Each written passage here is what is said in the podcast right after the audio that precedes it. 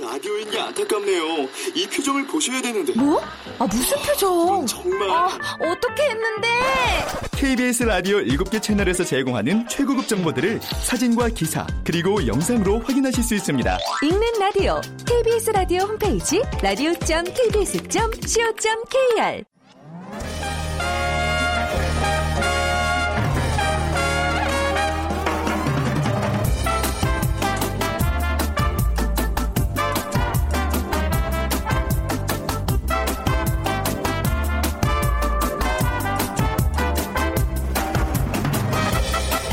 안녕하세요. 빅데이터로 보는 세상 아나운서 최현정입니다. 더 많은 사람과 실제로 얼굴을 마주하면 더 잘 살 수 있다. 오레곤 건강과학대학의 앨런 테오 교수팀의 외로움과 우울증에 관한 연구 결과입니다. 사람들은 살면서 다양한 방법으로 의사소통을 하게 되는데요. 그 중에 실제 얼굴과 얼굴을 맞대는 의사소통만이 장년층의 우울증 위험을 막는다는 내용이죠. 어, 전화는요, 일부 기분장애로 진단된 적이 있는 사람들에게만 영향을 줬고요. 그리고 이메일이나 문자형 의사소통은 조사 대상자에게 전혀 영향을 주지 않았다는 결과였습니다. 그렇다면 주로 SNS나 문자를 통해서 의사소통을 하는 젊은 층은 어떨까요? 최근 SNS를 많이 활용하는 1030 세대들이 느끼는 고독과 외로움이 그 노년층보다 더 크다는 어, 결과가 나왔습니다. 안타까운 결과죠. 자, 잠시 후 세상의 모든 빅데이터 시간에 어, 페북 세대의 고독이라는 주제로 얘기를 나눠보도록 하겠습니다. 그리고 지난 5일 일본의 집권 여당인 자민당이 당대회를 열었는데요. 자, World 트렌드 빅데이터로 세상을 본다 시간에 일본으로 함께 떠나보겠습니다. 오늘 빅퀴즈 풀어보시죠. 일본에 관한 문제인데요. 다음 중에서 일본과 관계 없는 것을 골라주시기 바랍니다. 일본, 1번, 1번, 1번, 기모노, 2번, 다다미, 3번, 초밥, 4번, 온돌. 뜨끈뜨끈한 그 온도를 말합니다. 자, 당첨되신 두 분께 커피와 도넛 모바일 쿠폰 드리겠습니다. 휴대전화 문자 메시지 지역번호 없이 샵 9730으로 보내주시면 되고요. 짧은 글은 50원, 긴 글은 100원의 정보 이용료가 부과됩니다.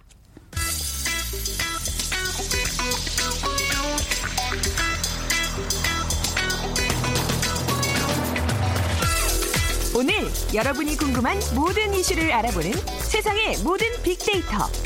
연세대 박희준 교수가 분석해드립니다. 네, 연세대학교 산업공학과 박희준 교수 모셨습니다. 어서 오세요. 네, 안녕하십니까. 아, 오늘 그 주제가 뭐 고독, 외로움 이런 거라서 그런지 더 목소리가 굉장히 고독하게 들리세요, 교수님. 근데 그 젊은 사람들의 고독에 대한 얘기예요. 근데 예. 저 지금 오프닝 그 전에 드리면서도 좀 놀랐는데 젊은 사람들이 노인, 노년층보다 더 많이 외로움을 느낀다니 이게 어찌된 일인가요? 이유부터 말씀드리면 네. 젊은 층의 친구 관계가 대부분 온라인으로 형성돼 있기 때문이다라고 연구 결과가 지적을 하고 있는데요. 지난 3일 영국 텔레그래프에 따르면 Nationwide Building Society의 연구 결과 페이스북, 트위터 등 소셜 미디어를 주로 이용하는 에, 밀레니얼 세대, 그러니까 1980년대에서 2000년대 태어난 세대를 지칭하는데요. 이 밀레니얼 세대가 노인층보다 외로움을 네. 더 느끼는 것으로 나타났습니다. 그동안은 우리가 이제 뭐 실버 사회, 고령화 사회 얘기 많이 하면서 노인층 고독을 굉장히 큰 사회 문제로 많이들 인식하고 얘기를 해왔는데 젊은이들의 이 외로운 고독 더 신경 써야 된다는 얘기네요. 예, 그래서 뭐 어떻게 보면은 고독이라는 것은 현대인의 공통적인 체험일 수도 있을 네. 것 같은데요. 에, 조사 결과를 보면 영국의 밀레니얼 세대 가운데 89%는 외로움 때문에 교통, 고통을 음, 겪고 있다라고 네. 토로를 했고요. 있고요. 55세 이상 중장년층은 70%가 외로움을 느낀다는 조사 결과가 있습니다. 기존 노인층의 외로움이라는 것은 뭐 사회적 이슈와 별개로 또 다른 사회 문제가 될 수 있다고 텔레그래프는 전했고요. 음. 말씀하신 것처럼 지금까지는 전통적으로 어 혼자 사는 네. 노인들 어, 고독을 많이 느끼는 것으로 그리고 이제 사회가 고령화되면서 그것이 우리 사회의 문제 이라고 이제 인식을 하고 있지만 음. 어떻게 보면은 지금 1030 세대, 페이스북 네. 세대라고 일컬어지는 1030 세대가 노인층에 비해서 훨씬 더 외로움을 느끼고 있다는 것은 굉장히 좀 놀라운 결과인 것 같습니다. 우리가 왜 휴대전화 연락처 리스트에 뭐 내 친구가 뭐 700명이다, 1000명을 넘었다, 뭐 이제 이런 류의 어떤 과시 이게 네. 굉장히 공허하다는 거를 말해주는 결과예요. 그러니까 온라인에서의 친구 관계는 우리가 우리에게 더 큰 외로움을 줄 수 있다는 얘기네요. 그렇죠. 네. 어, 그래서 앞서서도 말씀을 드린 것처럼 이렇게 젊은 층들이 외로움을 느끼고 있는 것이 친구 관계가 대부분 이제 온라인으로 형성돼 있다는 것인데 네. 18세에서 34세 젊은 층은 실제 만나는 친구보다 6배 이상 많은 온라인 친구가 있다고 답을 했고요. 네. 전체 연령대의 평균치는 65명의 온라인 친구 그리고 14명의 오프라인 친구가 있다고 답을 했습니다마는 1030 세대 같은 경우에는 온라인 친구가 103명 음. 그리고 오프라인 친구가 17명 으로 온라인 친구 비중이 훨씬 높았다고 볼 수가 있습니다. 네. 아, 그렇군요. 근데 점점 그렇게 돼가는 것 같아요. 뭐, 뭐, 직접 만나거나 전화라는 것보다 그냥 같이 소속돼 있는 SNS를 통해서 서로 그렇죠. 안부 물어보고 그냥 그것만으로도 큰 만족이라고 생각했는데 아, 그게 어떻게 보면 나의 고독과 외로움을 더 키우고 있는 요인이었어요. 음. 이전에는 오랜 시간 서로에 대한 경험을 가지고 그러한 경험을 바탕으로 해서 신뢰가 형성되고 그래서 네. 관계가 형성되죠. 그래서 그렇게 관계가 형성되면 그러한 관계 속에 위해서 공유거리를 찾기 위해서 끊임없이 스스로를 동기부여하고 노력을 합니다마는 네. 지금은 뭐 정보든 지 식이든 재화든 무엇인가를 공유할 수 있는 그러한 관계가 우리 사방에 SNS를 통해서 음. 널려 있다는 거죠. 네. 그래서 공유를 목적으로 관계를 맺기 때문에 그 공유의 이 목적이 달성되면 그 관계는 쉽게 와해될 수 있다고 아. 이제 생각을 할 수 있고요. 그러네요. 네. 그래서 SNS 사용자들은 도대체 SNS를 어떻게 느낄까를 네. 제가 한번 지난 한 달 동안에 그 데이터를 가지고 분석을 해보니까 SNS에 대해서 SNS 사용자들이 41% 정도는 긍정적인 견해를 가지고 있고요. 40% 정도는 또 부정적인 견해를 가지고 있습니다. 그러니까 네. 긍정적인 견해와 부정적인 견해를 나타내는 수치가 엇비슷한데 상위 순위에 위치해 있는 그 감정을 나타내는 단어들을 보면 음. 행복하다, 안타깝다, 괴롭다, 핫하다, 가슴 아프다, 다양하다, 충격적이다, 고민된다, 힘들다. 그래서 뭐 SNS 사용자들이 SNS를 사용하면서 필요한 정보를 공유하고 그 가운데 행복을 느끼고 있지만 또 한편으로는 상처도 많이 받는 네. 것 같고요. 그리고 충격적인 사실을 접하면서 오히려 마음고생들을 많이 하고 있지 않나 하는 생각을 해봤습니다. 그러니까 1인 문화 무슨 혼술, 혼밥, 혼영 뭐 이제 이런 것들이 요즘 많이 대두되고 있는데 결국 그런 외로움들을 이런 식으로 그냥 다 포기하면서 자포자기하면서 그냥 나 홀라 나 혼자 각자 도생한다라는 예. 느낌으로 다 살아가고 있는 거예요. 그러니까 앞서 말씀드린 것처럼 참. 그 고독이라는 것은 현대인의 공통적인 체험인데 네. 에, 우리 사회에서는 이것을 너무 어, 경제적으로 좀 분석하려는 시장적인 접근에 네네. 우선시한다. 지금 말씀드리지만 뭐 혼술, 혼밥 네. 그런 어떤 사회적인 현상들을 두고 앞으로 기업들은 어떤 그쵸, 마케팅 전략을 마케팅 전략으로 되고 어떻게 매출을 늘려야 될 것인가에 네. 주로 관심을 갖는데 그렇죠. 네. 그것보다는 우리가 지금 모두가 경험하고 있는 고독이라는 우리 음. 사회의 문제를 어떻게 해결해야 될 것인가에 대해서 조금 더 진지한 고민을 해봐야 되지 않나 하는 생각을 해봅니다. 아주 일차원적인 해결 방법으로는 그런 SNS를 끊는다 이런 방법은 좀 없을까요? 저는 개인 개인적으로 SNS를 좀 끊고 나서 조금 예. 마음이 평온해진 건 있거든요. 예. 네. 그래서 이제 많은 분들이 네. 온라인을 통해서 네. 많은 관계를 맺어가고 있는데 온라인 관계는 단지 오프라인 관계를 보완해주는 음. 그리고 정보 공유 수단으로 이해하는 네. 것이 필요하고요. 거기에 전적으로 음. 의존을 하다 보면은 더 상처가 커질 수가 네. 있는데 이런 것 같아요. 이전에는 에, 19세기만 해도 네. 평생 알고 지내는 사람 수가 한 수백 명밖에 안 된다고 해요. 근데 예. 사실 수백 명이라고 하면은 지금 현대를 살아가는 우리 같은 경우는 일주일에 만나는 알고 지내는 사람 수가 수백 명에 가깝거든요. 그만큼 다양한 사람들을 만나고 음. 우리 주변에 다양한 온라인을 통해서 네트워크 형성돼 있고 음. 그 속에서 관계를 갖고 있는데 근데 이전 같으면은 뭐 어느 동네에 김씨 하면은 그 사람에 대해서 대부분 일관적인 견해를 가지고 있어요. 김 씨는 음, 어떤 사람이다. 네, 네. 그런데 지금 우리의 모습을 돌아보면 방송하고 있는 제 모습, 네. 잠시 뒤에 학교 가서의 제 모습, 집에 네. 가서의 제 모습, 그리고 온라인 속에서도 제가 대화를 나누는 그룹 안에서의 제 모습이 제가 생각해봐도 달라요? 굉장히 다양한 것 같아요. 교수님이 이상하신 거 아니에요? 네. 그래서 어떻게 보면 네. 네. 네. 어떻게 보면 이렇게 다중 인격체가 아. 되어가는 것 맞습니다. 같은데 그래서 네. 우리가 어떠한 공유를 필요로 하, 공유를 목적으로 해서 접속하는 음. 그 관계에 따라서 그때 그때 제가 이제 다른 모습을 보여줘야 어, 되고 네. 그러니까 어떻게 보면은 연극 배우와 같은 아, 삶을 맞습니다. 살지 않나 하는 네. 생각을 해봅니다. 그러다 보니까 이렇게 서로 정을 나누고 관계가 깊어지고 고독감을 느끼지 않으려면은 아까 음. 말씀드린 것처럼 오랜 시간 음. 서로가 서로를 경험하고 서로를 알아가고 그래서 신뢰가 쌓여야 되는데 네. 무엇인가 필요에 의해서 관계를 맺고 그 필요성이 다했을 경우에 관계가 와야 되기 때문에 음. 그러니까 저도 굉장히 다른 모습으로 대하다 보니까 상대도 네. 혼란스러운 거죠. 네네. 네. 그러다 보니까 그 가운데서 서로가 정을 나누고 필요할 때 도움을 줄 수 있고 이런 깊은 관계가 네네. 형성되기는 많이 힘들지 않나 하는 생각을 해봐요. 맞습니다. 앞서 저희가 그 어떤 연구 결과에 대해서 얘기했잖아요. 예. 결국 의사소통 얼굴과 얼굴을 맞대면서 서로 그 교류, 감정 교류가 있는 게 가장 나의 그럼요. 외로움과 어떤 상대방을 이해하는데 큰 도움이 된다는. 근데 우리가 그걸 못하기 때문에 저도 뭐 아까 교수님한테 뭐 살짝 농담처럼 던지긴 했지만 저도 집에서의 모습과 회사에서 거의 아수라백작이에요. 예. 너무 다른 모습으로 살아가고 있거든요. 근데 그걸 그게 결국 그런 모습을 계속 유지하기 위해서 에너지 소모 소모도 크고 결국 나를 더 외로움으로 몰아넣는 그렇죠. 그런 행위라는 거잖아요. 많은 분들이 네. SNS를 하고 있지만 네. 그 SNS 상에서의 내 모습이 진정한 내 모습인가 음. 스스로도 혼란스러울 때 굉장히 많이 아, 있거든요. 네. SNS에서도 그룹별로도 또 굉장히 다른 나를 가지고 맞아요. 있고요. 그 네. 가운데서 나도 혼란스럽지만 나를 대하는 상대도 혼란스러울 아. 수 있다는 거죠.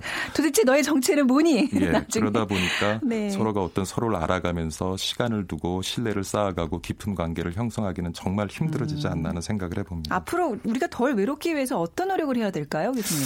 SNS를 끊을 수는 없겠죠. 온라인으로부터 네. 어떤 고립된 삶을 살 수는 없겠지만 앞서 말씀드린 것처럼 단지 이제 정보를 공유하는 그러한 어떤 보조 수단으로 이해하고 음. 거기에 자신의 어떤 인생 삶에 있어서의 관계를 전적으로 의지하는 것은 문제가 있지 않나. 그리고 네. 앞서서 진행자분께서 말씀하셨지만 SNS를 당분간 끊고 주위의 어떤 주위에 지금 내 옆에 있는 그 누군가에게 최선을 다하면서 그런 조그마하고 사소한 관계에 네. 최선을 다하다 보면 음. 서로에 대해서 알아갈 수 있는 기회가 생기 고 그러다 보면 글쎄요 고독감을 좀 덜 느끼지 않나 하는 음. 생각도 해봅니다.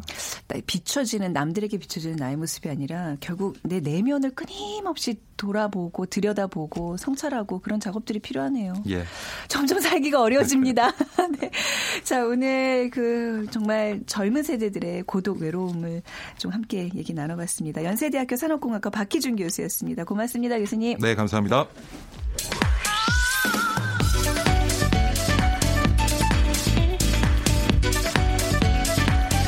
월드 트렌드 빅데이터로 세계를 본다. 르몽드 디플로마티크 임상훈 기자와 빅커뮤니케이션 전민기 팀장이 분석해드립니다. 네, 임상훈 기자, 전민기 팀장 두 분과 함께합니다. 어서 오세요. 안녕하세요. 반갑습니다. 자, 우리 임 기자님께 부탁드릴까요? 일본과 관련된 비퀴즈인데 오늘 문제 주시죠. 네. 네 어, 다음 중 일본과 관계 없는 것을 골라 주시면 됩니다. 네. 1번 기모노, 2번 다다미, 3번 초밥, 4번 온돌. 음, 오늘 참 문제가 이게 쉽죠. 쉽죠.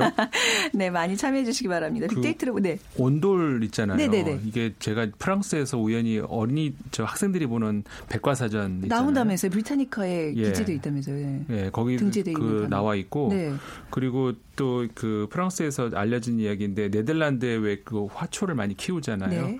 그러면 겨울에 키워야 되면 바닥이 너무 차가우면 어, 안 되잖아요. 네. 그래서 밑으로 이렇게 열을 가해서 어. 꽃이 어. 얼지 않게 하는 방식이 있대요. 네. 근데 그거를 온돌이라고 부른다 그러더라고요. 오, 그러니까, 그래요. 예, 우리나라 온돌 방식을 그대로 가져가서 네네. 이름도 그대로 온돌이라고 쓴다는 거죠. 네, 이게 정말 자랑스러운 우리의 문화잖아요. 네, 그, 렇죠 지구촌의 문화, 우리 네. 인류 문화가 되는 것 같아요. 그렇죠. 네. 고구려 이제 뭐 발해에서까지 이제 우리가 네. 이런 우리의 흔적을 발견할 수 있다고 하는데, 어, 답 다 나왔네. 자, 정답 하시는 분들 빅데이터 보는 세상 앞으로 문자 보내주세요. 아니었는데. 휴대전화 문자 메시지 지역번호 없이 샵 9730이고요. 짧은 글 50원, 긴 글은 100원의 정보 이용료가 부과됩니다. 자, 지난 5일 어, 일본의 집권 여당인 자민당이 당 대회를 열었습니다. 근데 참 우리나라와 지금 많은 이제 분야에서 좀 갈등을 겪고 있는데 이런 어좀 이렇게 보수 자민당의 어떤 이런 당 대회 우리가 지금 굉장히 예의주시하고 있어요. 어떤가요? 그 자민당 당 대회 소식부터 좀 전해 주시기 바랍니다. 네. 네. 뭐 이번 지난 일요일이었죠. 그 네. 84회였습니다. 네. 그 자민당 당 대회가 열렸는데 여기서 이제 한 가지 그 개정된 게 있어요. 네. 이게 주목할 만한 게 뭐냐면은 아, 원래 그 자민당 총재 자리가 이제 3년 네. 임기 아니겠습니까? 3년 임기. 그래서 아, 연임을 할 수 있게 돼 있었죠. 그래서 이제 음. 두 차례 연임을 하면 총 6년을 자민당 총재를 할 수가 있는데 음. 이거를 연속 세 차례 그러니까 총 합치면 9년이 되죠. 네. 어, 9년까지 연임을 할 수 있는 아, 당칙을 이제 개정을 할 것을 이제 의결을 했어요. 음.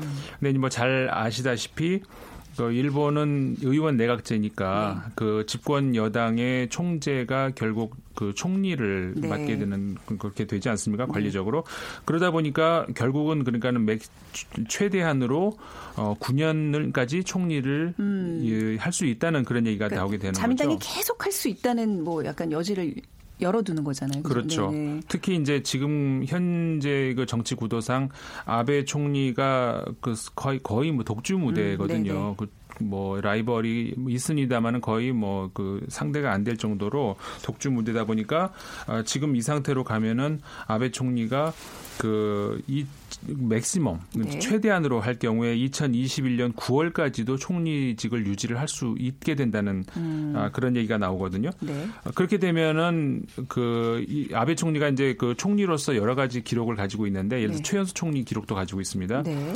전후에 어, 가장 전 통틀어서죠. 그 일본 총리 중에 이렇게 된다면 가장 긴 그 총리직을 할 수 있는 그런 음. 기록을 가질 수 있는 네. 그렇게 되는 거죠. 음. 네, 제가 뭐 앞서 이제 자민당을 뭐 보수라고 표현했지만 사실 보수를 넘어서 극우가 지금 그렇죠. 문제인데 그 성향이 네. 문제인 건데 거기에 지금 총리를 하고 있는 아베 일본 총리 뭐 전범자의 또 이제 손자기도 하고 사실 우리 입장에서는 굉장히 껄끄러운 인물이에요. 근데 이 사람의 초장기 집권의 길이 이렇게 열린다. 네. 이거 우려 안 할 수가 없습니다. 이게 지금 아베 총리가 세 번째 총리로 선출이 되면은 네. 그 1차 집권 시기를 포함해서 재임일이 지금 3천일을 넘기게 되거든요. 네. 일본 내에서도 최장기 기록이 될 것으로 보이고요. 어, 역대 일본 최장수 재임 총리 자리를 좀 보게 되면은 1848년부터 1913년까지 그 네. 그 가스라 다로라는 총리가 있었는데 이 사람도 세 차례에 걸쳐서 2086일 2866일 동안 총리직을 맡았었거든요. 음. 그 기록이 깨질 것으로 보이고 일단 장기 집권을 하면 문제가 되는 건 지금도 어 경쟁자가 없잖아요. 네. 이 사람들이 똘똘 뭉쳐 가지고 이렇게 새싹처럼 자라나고 있는 어떤 음, 정치 신인이라든지 음. 좀 힘을 얻는 사람들을 지금 쳐내고 있고요. 그래서 네. 뭐이 이후에도 사실 그 극우 성향의 어떤 자민당의 계속 집권이 이어질 것으로 보이기 때문에 사실 음. 그게 더 문제점으로 저는 보입니다.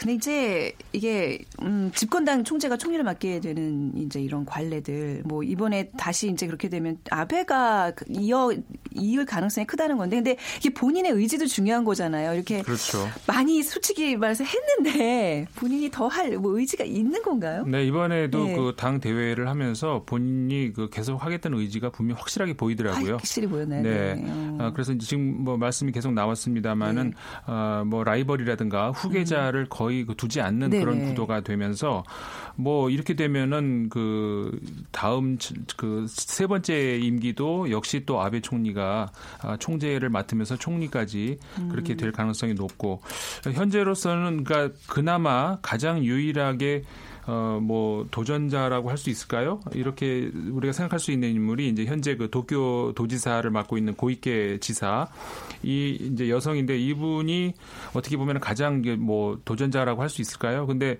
넘어야 될 산이 너무 많습니다. 네. 같은 어, 당에 있습니다만은 그 비주류에 속하는데 어, 뭐 이분도 대단하죠. 그 음. 여성으로서 처음 방위성 어, 또 맡았었고 네. 도쿄 도지사도 맡고 있고 그 대단한 인물입니다만은 어, 워낙에 아직 현재의 그 아베 총리의 어떤 아성을 음. 넘기에는 어, 좀 부족하지 않는가 이런 얘기가 많이 나오고 있죠. 네. 자, 근데 뭐 아베 총리의 계속되는 집권 이게 평화헌법 개정에도 이렇게 되면 가속도가 붙지 않나라는 의견들이 나오고 있어요. 네, 그러니까 아베가 이제 어 지난번에 그 어, 기자회담을 하면서도 자신의 정치적 최대 목표가 이 평화헌법 개정이라고 음. 말을 했거든요. 그래서 아베 총리는 2012년 자민당이 마련한 이 개헌안 초안에 기초해서 개헌을 추진할 것으로 보이고요.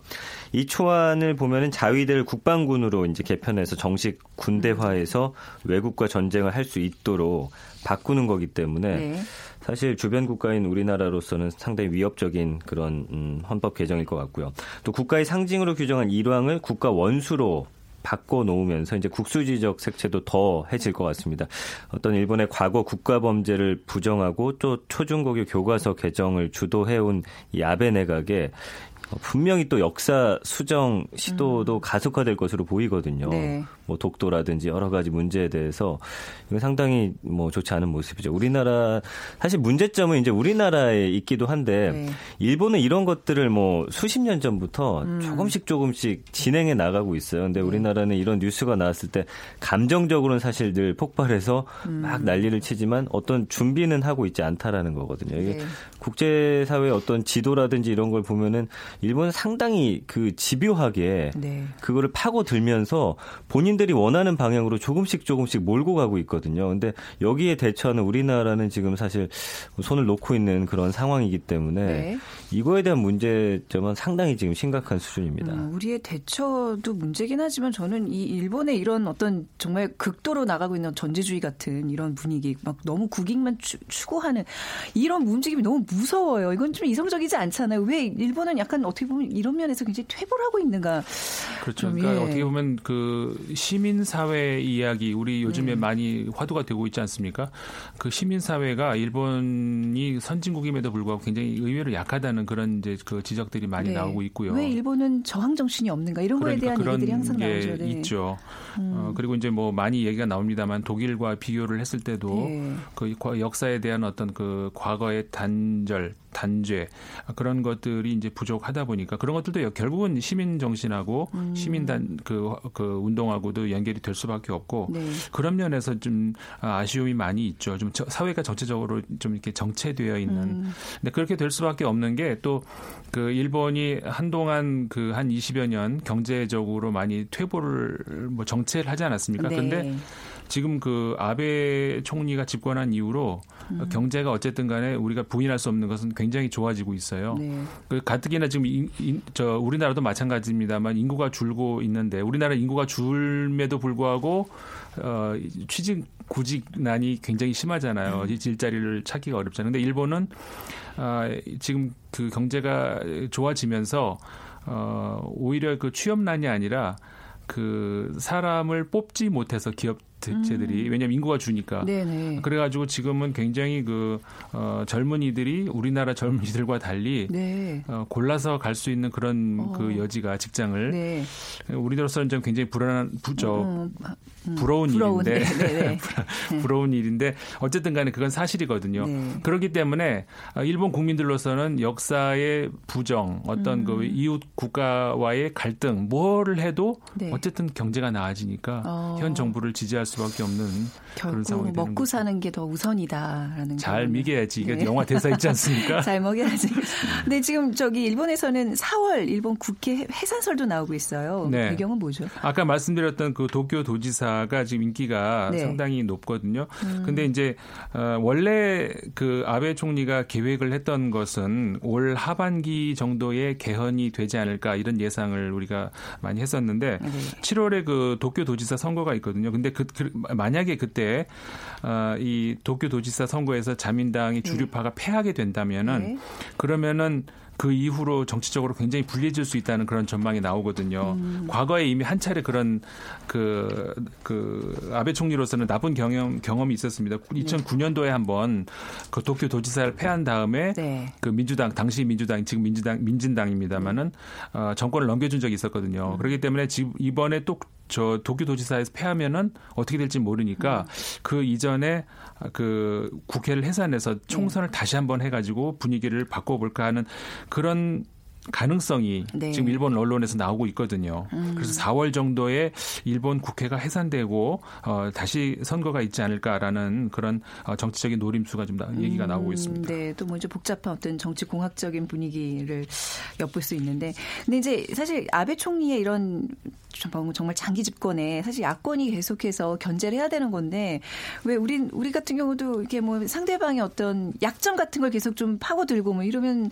발목을 잡을 수 있을 텐데 아베는 그런 거 없나요?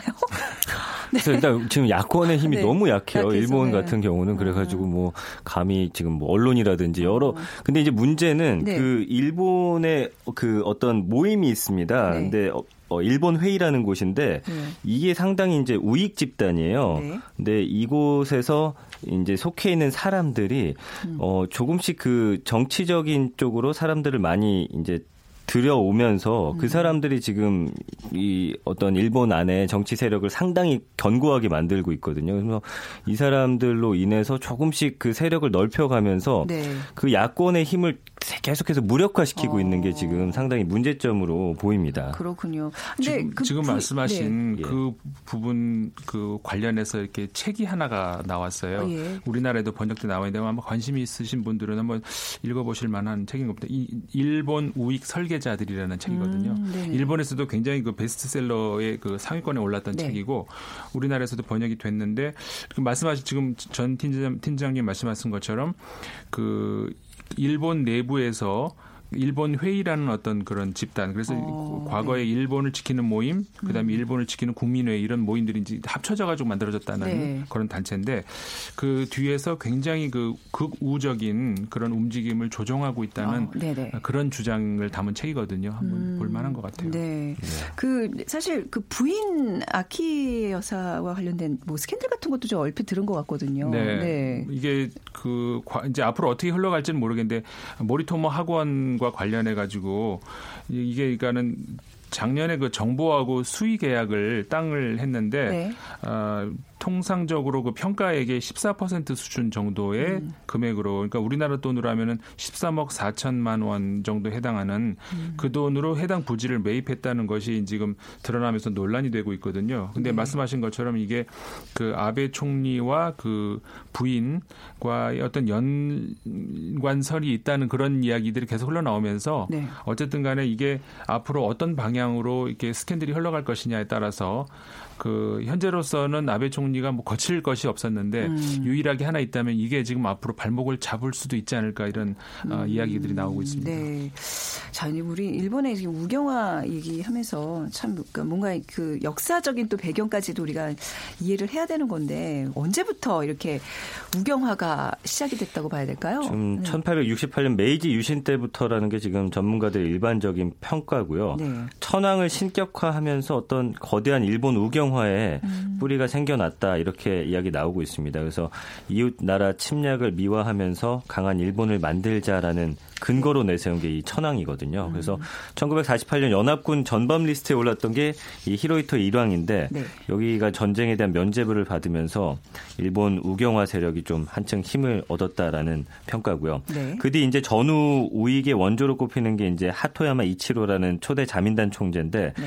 이 총리로서 처음 야스쿠니 신사를 또 참배한 나카소네 야스히로 뭐 이런 사람들이 다 그 뿌리를 이어받고 있습니다. 그러면서 네. 아베 총리에 이르기까지 일본 우익은 현재 진행형이고 또뭐 미래에도 계속되지 않을까라는 생각인데 글쎄요, 뭐 여기에 대한 어떤 문제점들 우리나라는 늘 제시를 하고 있는데 뭐 미국이라든지 이런 곳에서는 경제적으로 좀 얽혀 있다 보니까 네네. 여기에 네. 대한 문제를 뭐 그렇게 부각시키지 않는 모습이 있어요. 그래서 사실은 뭐 우리나라뿐만 아니라 전 세계적으로 좀 일본의 역사 인식에 대해서 좀 올바르게 어, 뿌리 내릴 수 있도록 네. 좀 유도해 가야 하지 않을까 저는 그런 생각입니다. 너무나 지금 자국의 어떤 경제적 이익을 위해서 좀 국가들이 어, 힘을 쓰다 보니까 뭐 이런 네. 전체적인 문제는 좀 놓치는 부분이 있는 것 같습니다. 아, 근데 진짜 여러모로 힘든 상황이에요. 일본의 이런 역사 인식이나 또 중국의 어떤 경제 보복조차도 요즘 뉴스 보면 어, 저, 저 어떻게 어떻게 해야 되나 싶을 정도 굉장히 걱정이 많아지거든요. 다들 우리나라의 네. 그 국민들의 시민 정신을 배워야 됩니다. 네. 아, 진짜로요. 네, 네. 네. 저는 그렇게 믿어요. 음,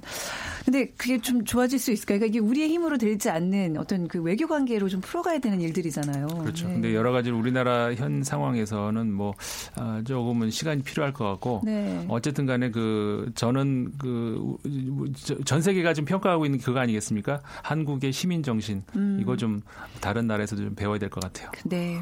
우리야 뭐 굉장히 성숙해 가고 있다는 자부심은 있지만 그 양국에서 미치는 또 영향 때문에 걱정을 놓을 수가 없는 상황입니다. 자, 오늘 일본 우경화에 대한 얘기 두 분과 얘기 나눴습니다. 임상훈 기자, 전민기 팀장 두 분 감사합니다. 고맙습니다. 네. 자, 오늘 정답은요. 네, 4번 온돌입니다. 5812님, 시골에서 성장했는데요. 산에서 땔감을 구해야 밥을 짓고 온돌을 데울 수 있었죠. 그 시절이 생생합니다 하셨고요. 어, 6, 아, 4694님, 제가 어렸을 때 어머님이 일하시느라 밥을 챙겨주지 못했을 때 아랫목 온돌빵 이불 속에 밥그릇 넣어 점심 때면 꺼내 먹었던 생각이 납니다 하셨어요. 온돌에 대한 추억들 이렇게 오늘 좀 꺼내는 날 되시기 바랍니다. 자, 빅데이터로 보는 세상 내일 오전 11시 10분에 다시 찾아뵙겠습니다. 지금까지 아나운서 최현정이었습니다. 고맙습니다.